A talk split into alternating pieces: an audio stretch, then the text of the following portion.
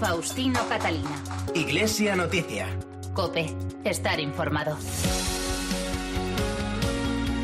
Saludos amigos y muy buenos días en este domingo 8 de marzo, segundo de la cuaresma y a esta hora en la que llega el tiempo para contarles en los próximos minutos los principales asuntos en la actualidad eclesial de estas jornadas. Será hasta las 9 de la mañana en que llegará la Santa Misa desde Toledo. Y al inicio de esta edición de Iglesia Noticia que hacemos con Álvaro Español en el control de sonido y Nacho de Gamón en la redacción, lo primero el adelanto de algunas noticias en estos titulares.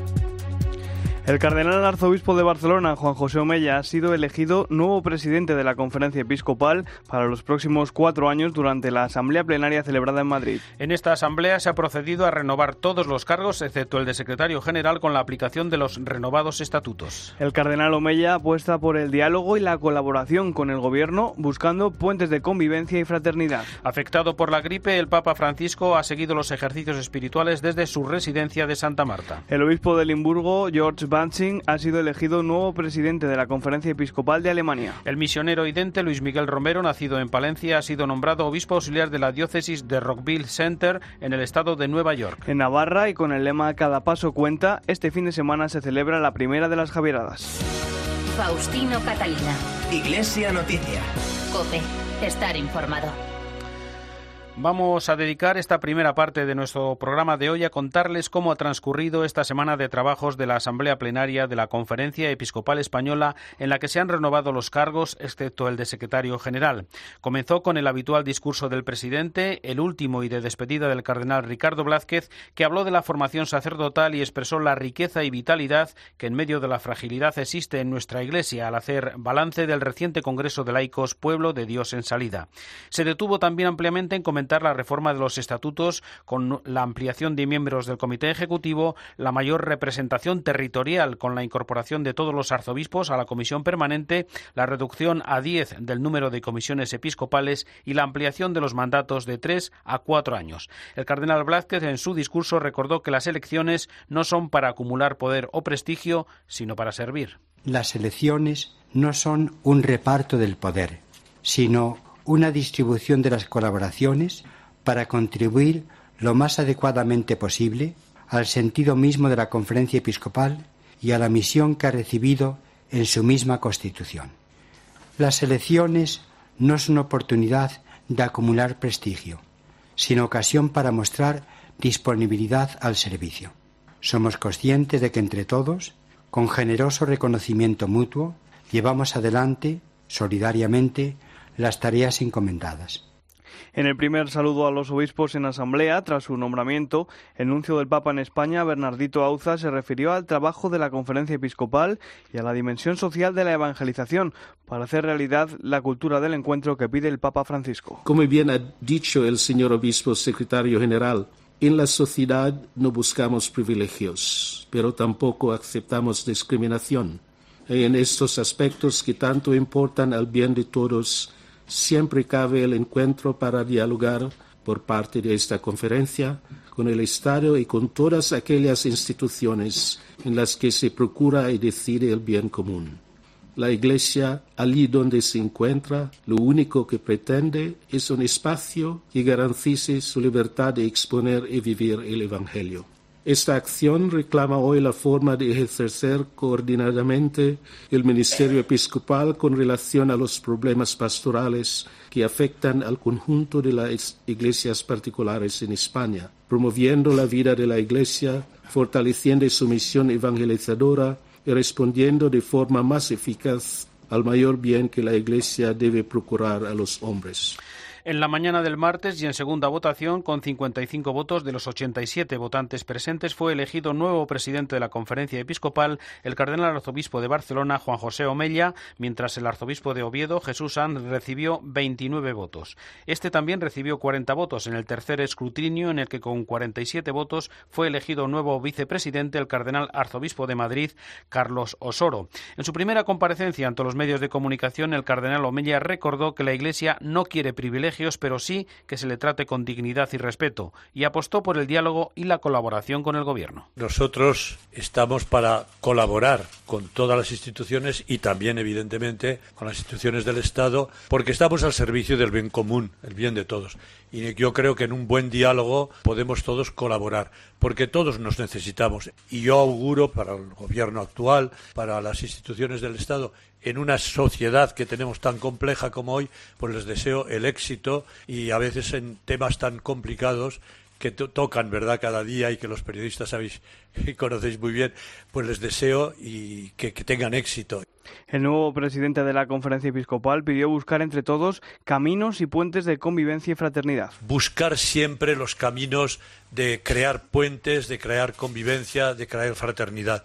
Yo creo que cuando hay voluntad, de caminar juntos podemos conseguirlo. Y cuando queremos enfrentarnos, eso al final siempre produce heridas y produce mucho dolor y eso no lo quisiera para nuestro pueblo español ni para nuestra Iglesia católica. También hizo una apuesta decidida por la familia por encima de las ideologías. La célula básica de la sociedad es la familia y para la Iglesia también. Y ahí se transmiten los valores. Y yo creo que hay que aprender a respetar esto y no estatalizar y no imponer, porque detrás están las ideologías. Control ideológico y de valores que también descartó el cardenal Omeya en el ámbito de la educación, ante el afán estatalizador del gobierno. Subsidiariamente tiene que ser el Estado el que, el que hace todo ese ejercicio de educación, de servicios, etcétera. Pero deje a la iniciativa privada y sobre todo deja a los padres, que sean ellos los responsables de la formación y no al revés, que a veces se cree que yo sé más que usted, oiga, déjeme a mí, que yo soy libre y yo tengo a mis hijos y yo los amo mucho más de los que lo puede amar el Estado. La Asamblea Plenaria eligió el martes y miércoles a los miembros de la Comisión Ejecutiva formada ahora por nueve miembros. Por razón de su cargo están el presidente, vicepresidente y secretario general de la conferencia, además del arzobispo de Madrid, miembro nato, que además en este caso es vicepresidente.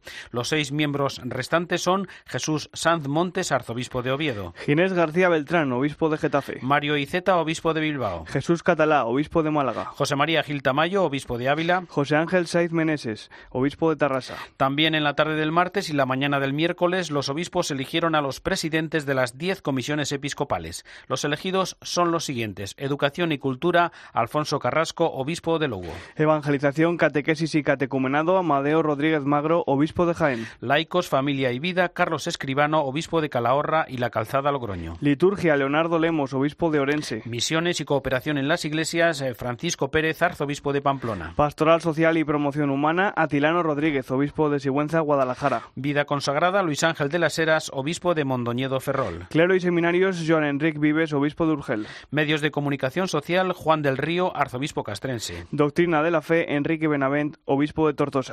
Y más datos, en este caso, de las subcomisiones episcopales que tendrán estos presidentes. Acción Caritativa y Social, Jesús Fernández, obispo auxiliar de Santiago. Familia y Defensa de la Vida, José Mazuelos, obispo de Jerez. Juventud e Infancia, Arturo Ross, obispo auxiliar de Valencia. Migraciones y Movilidad Humana, Juan Carlos Elizalde, obispo de Vitoria. Patrimonio Cultural, Ángel Fernández Collado, obispo de Albacete. Relaciones interconfesionales y diálogo interreligioso, Adolfo González Montes, obispo de Almería. Seminarios, Jesús Vidal, obispo auxiliar de Madrid. Universidades y Cultura, Juan Antonio Martínez Camino, obispo auxiliar de Madrid. Y el presidente del Consejo Episcopal de Asuntos Jurídicos elegido es Casimiro López, obispo de Segorbe Castellón. Pues en torno a esta plenaria electoral nos llega ahora desde Roma el comentario del colaborador de Iglesia Noticia, Antonio Pelayo. Buenos días. Buenos días. Bocas cerradas. Roma no ha comentado las elecciones en el seno de la Conferencia Episcopal Española. Nunca lo hace públicamente, ni en el caso español, ni en ningún otro caso. Otra cosa es el ámbito privado donde ya las lenguas se sueltan ante interlocutores considerados fiables y que no romperán el anonimato de sus fuentes. Estamos muy satisfechos, me ha declarado un prelado. Los obispos españoles han demostrado una gran madurez con un voto que es expresión inequívoca de su voluntad de seguir las directrices del Papa Francisco respecto a su país. Luego añadió, habríamos respetado un resultado diferente, pero este nos satisface plenamente. Con su habitual sagacidad, el periodista Enrique Juliana en La Vanguardia ha comentado que una votación distinta a la que se ha producido no hubiera podido no ser interpretada como una disidencia respecto a las líneas indicadas para España por el pontífice argentino. Líneas claramente representadas por los cardenales Omeya y Osoro, cuya proximidad a la persona y a la orientación pastoral de Bergoglio nadie puede poner en duda. Y lo mismo puede decirse del renovado Comité Ejecutivo y de la Comisión Permanente, muy en sintonía con el nuevo presidente y vicepresidente de nuestro episcopado. Por mi parte, podría añadir que se ha producido un parcial salto generacional. Nombres como el del secretario de la conferencia Luis Argüello o de los obispos de Bilbao, Getafe, Logroño y Ávila, Monseñores Mario Iceta, Ginés García Beltrán, Carlos Escribano y José María Gil Tamayo representan energías renovadoras en el seno de un episcopado abocado a un relevo que por razones de edad ya está en las puertas. Terminaría este comentario elogiando al ya expresidente cardenal Ricardo Blázquez, cuya templanza y sentido común han permitido que la plenaria se haya desarrollado sin fisuras y haya demostrado estar a la altura de lo que podía esperarse y desearse para una nueva etapa de nuestra Iglesia. Desde Roma les ha hablado Antonio Pelayo. Gracias, Antonio. Además de la renovación de cargos, los obispos han estudiado el proyecto para elaborar los criterios pastorales para el próximo quinquenio, la situación de los trabajos relativos a la prevención, actuación y atención pastoral ante los abusos de menores y personas vulnerables y una instrucción pastoral sobre el acompañamiento en la muerte y el duelo y la celebración de exequias e inhumaciones. De los temas tratados en esta plenaria y otros de la actualidad, informó en rueda de prensa el secretario general de la Conferencia Episcopal, Luis Argüello. Allí estuvo Javier González. Buenos días. Buenos días. Monseñor Luis Argüello ha asegurado que siguen trabajando para erradicar los abusos y que todas las diócesis tendrán su oficina especializada antes del 31 de mayo. Ha destacado también que la labor de la Iglesia no consiste únicamente en abrir cauces para la denuncia. Es también la posibilidad de poder realizar ese acompañamiento al que se realiza. Pero eh, tendríamos también que caer en la cuenta de lo que es un cauce que podríamos decir que puede dar pie a luego procedimientos penales en el ámbito civil y también en el ámbito canónico, y eso por tanto tiene que tener un rigor. El secretario general también ha hablado sobre educación, que los niños necesitan aprender también filosofía, arte y religión, y que los padres tienen que poder elegir que lo hagan. Nosotros valoramos el que la educación pueda servir al desarrollo pleno, al crecimiento de las personas, de los niños y niñas, de los chavales y chavalas que van a nuestras escuelas. El secretario general ha hecho hincapié en la importancia de enseñar a los niños a vivir de una forma completa. Faustino Catalina. Iglesia Noticia. Cope. Estar informado. Otras noticias de la actualidad aquí en España. La Confederación Española de Centros de Enseñanza, la CONCAPA y Escuelas Católicas son algunas de las organizaciones que han mostrado su desacuerdo tras la aprobación por el Gobierno del proyecto de ley de educación, que ahora se llamará LOMLOE, para su tramitación parlamentaria. Consideran preocupante la supresión del criterio de demanda social en la programación de puestos escolares, que se considere a la enseñanza concertada como subsidiaria de la escuela pública, que limite los derechos de los titulares de los centros y de las familias y que se degrade la clase de religión. Luis Centeno es el secretario general adjunto de Escuelas Católicas. Esta nueva ley va más allá de la LOE Zapatero. Pedro Sánchez quiere ir mucho más allá en la restricción de los, de los derechos de las familias y evidentemente pues es lo que nos tiene muy preocupados, ¿no? Porque al final no solo está en juego el futuro de la enseñanza concertada, el ánimo que tiene el gobierno de que sea la primera ley aprobada por, por este gobierno de coalición, eh, el temor de, que, de que para ellos sea un tema talismán, eh, la libertad de enseñanza está en, juego, creemos que las reformas de calado, como es una reforma educativa, no se pueden hacer por la vía express. Va a ser creemos, un fracaso tanto en, en, los resultados que pretende conseguir como en la moderación y en el consenso que queremos para la comunidad educativa. Este fin de semana se celebra la primera de las Javieradas, las peregrinaciones hasta el Castillo de Javier, cuna del patrón de Navarra y de las misiones. En esta ocasión, convocada con el lema Cada paso cuenta. Nos vamos hasta Cope Pamplona con Maite Moro. Buenos días. Buenos días. A esta hora, cientos de peregrinos participan en el Vía Crucis de la primera Javierada de este 2020. Han salido a las 8 de la mañana desde Sangüesa y sobre las 10 llegarán a Javier. Allí, en la explanada del castillo, se celebrará a continuación la Eucaristía, presidida por el arzobispo de Pamplona, Francisco Pérez, una Javierada que cumple 80 años, pero que sigue teniendo la misma esencia. Óscar Azcona, director de las Javieradas. En estos 80 años, la esencia sigue siendo la misma participar en la celebración del Vía Crucis y en la misa en la explanada los días 8 y 14 de marzo como expresión de nuestra fe cristiana. Este es el objeto y el fin de la peregrinación desde el viernes pasado, día en el que los caminantes más madrugadores comenzaron su marcha hacia Javier desde la Ribera Navarra, han sido muchos los peregrinos que han llegado a pie hasta la cuna de San Francisco, siendo los protagonistas de este acto multitudinario de religiosidad popular ligado a la figura del Santo Navarro. Francisco Pérez, arzobispo de Pamplona. La religiosidad popular es importantísima y esta religiosidad popular que es en torno a Jesucristo, en torno a la Virgen, en torno a los santos y en este caso en torno a San Francisco Javier da también un algo especial. Nos fijamos en alguien que supo luchar en la vida, pero siempre llevaba consigo la fe, la esperanza y la caridad y el amor a Jesucristo. Y dar también una alabanza, diría, a nuestra tierra Navarra, que tenemos un gran santo, que es San Francisco de Javier. Hemos de ponerle también en lo que es y significa esa espiritualidad de un hombre que pasó de creerse el grande de la tierra a reconocerse el pequeño ante Dios cuando dijo, San Ignacio le dijo, ¿de qué te sirve ganar el mundo entero si pierdes tu alma? Y entonces eso le hizo reflexionar. Ayer por la tarde se celebró la misa de acogida al peregrino en Javier. La segunda Javierada será el próximo sábado. El Via Crucis se iniciará a las 3 de la tarde también en Sangüesa y la misa se celebrará a las 5 en la explanada del Castillo. Además, desde el pasado día 4 y hasta el 12, cada tarde se reza la novena de la Gracia en la Basílica de Javier junto al Castillo. En Santiago de Compostela se ha celebrado el quinto encuentro mundial de cofradías y asociaciones del Camino de Santiago que ha organizado la Archicofradía Universal del Apóstol Santiago como preparación a la celebración del Año Santo 2021. Desde la capital compostelana nos informa Patricia Iglesias. Buenos días. Buenos días. Este quinto encuentro mundial se celebró, como era de esperar, con la vista puesta en el próximo Año Santo. De hecho, el lema elegido fue el de la carta pastoral de Monseñor Barrio con motivo del jubileo. Sal de tu tierra, el apóstol te espera. En el encuentro participaron representantes de más de 50 cofradías del apóstol que hay repartidas por Europa, América, Filipinas, también de algunas asociaciones del camino que pudieron compartir la labor que están realizando con vista a la celebración del Año Santo.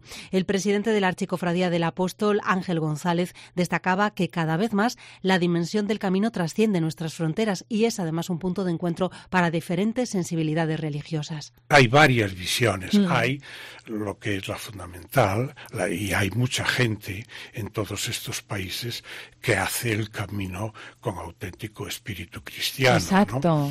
Hay por, también gente que ve en esto un monumento histórico cultural que les apetece eh, conocer de cerca y vivir. ¿no? Yo he hecho eh, el Camino de Santiago en este último mes de septiembre desde, desde Portugal, desde la, última eh, etapa portuguesa, y me he encontrado con un grupo de chicas con el velo islámico. el islamismo nunca fue enemigo de, del Camino de Santiago.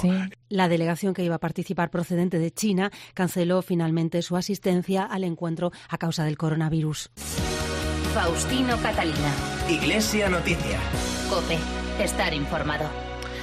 Tiempo ahora en Iglesia Noticia para la actualidad internacional que nos lleva a esta hora hasta el Vaticano, donde el Papa Francisco, afectado por la gripe y aconsejado por los médicos, no ha participado físicamente en los ejercicios espirituales junto a los miembros de la curia, aunque sí los ha seguido y participado desde la residencia de Santa Marta. También hemos conocido dos vídeos suyos, uno con sus intenciones para el mes de marzo y otro invitando a las comunidades católicas del mundo a participar el próximo mes de mayo en la semana Laudato Si. Corresponsal en Roma y el Vaticano, Eva Fernández buenos días. Buenos días. Sí, a falta de audiencias públicas hemos podido ver al Papa en dos videomensajes.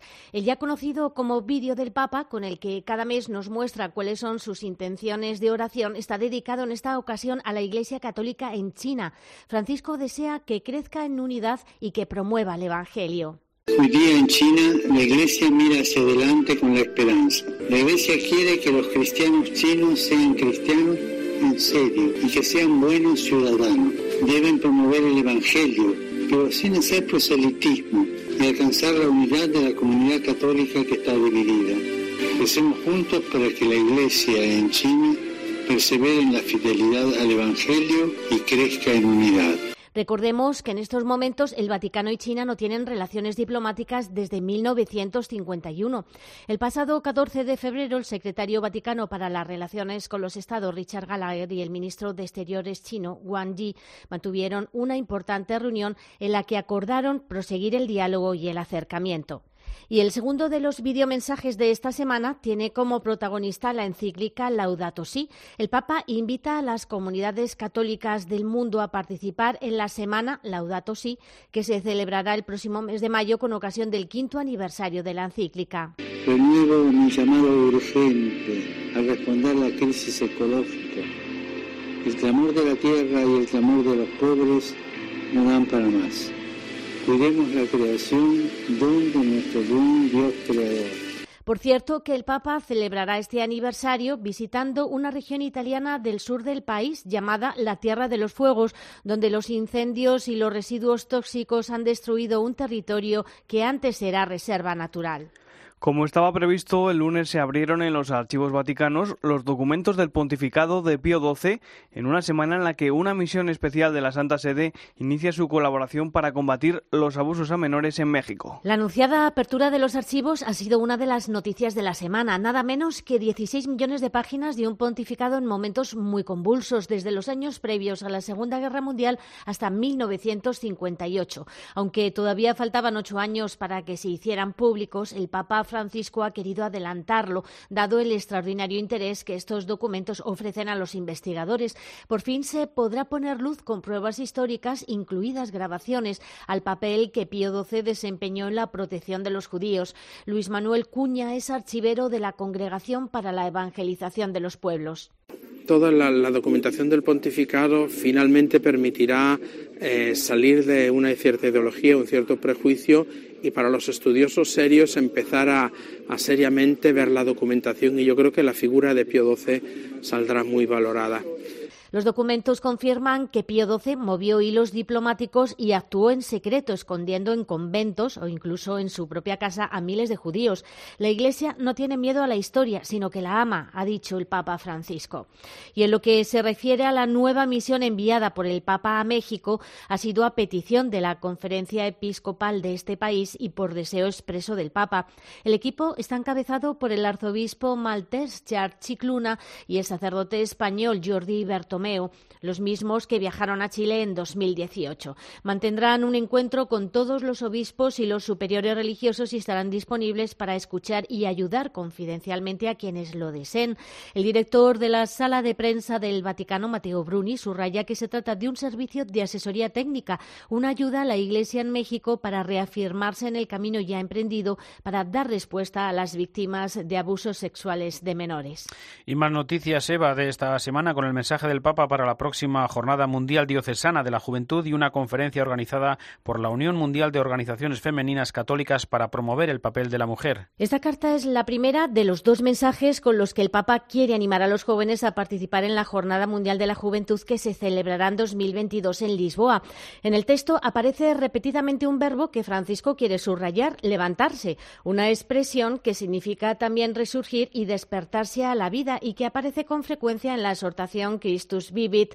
A partir del relato evangélico de la viuda de Naín, el Papa señala que Jesús percibió el sufrimiento de la madre por la muerte de su hijo y por eso invita a los jóvenes a removerse por el dolor ajeno y a no permitir que nadie les robe esa especial sensibilidad de la juventud para que siempre puedan escuchar el gemido de quien sufre. Despide el mensaje el Papa apelando a los sueños y pidiendo hacer lío.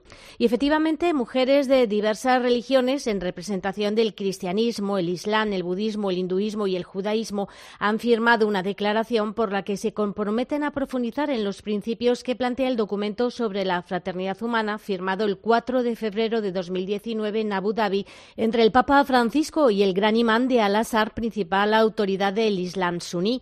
El encuentro con el lema Mujeres constructoras de fraternidad humana estuvo convocado por la Unión Mundial de Organizaciones Femeninas Católicas en colaboración con el Pontificio Consejo para el Diálogo interreligioso.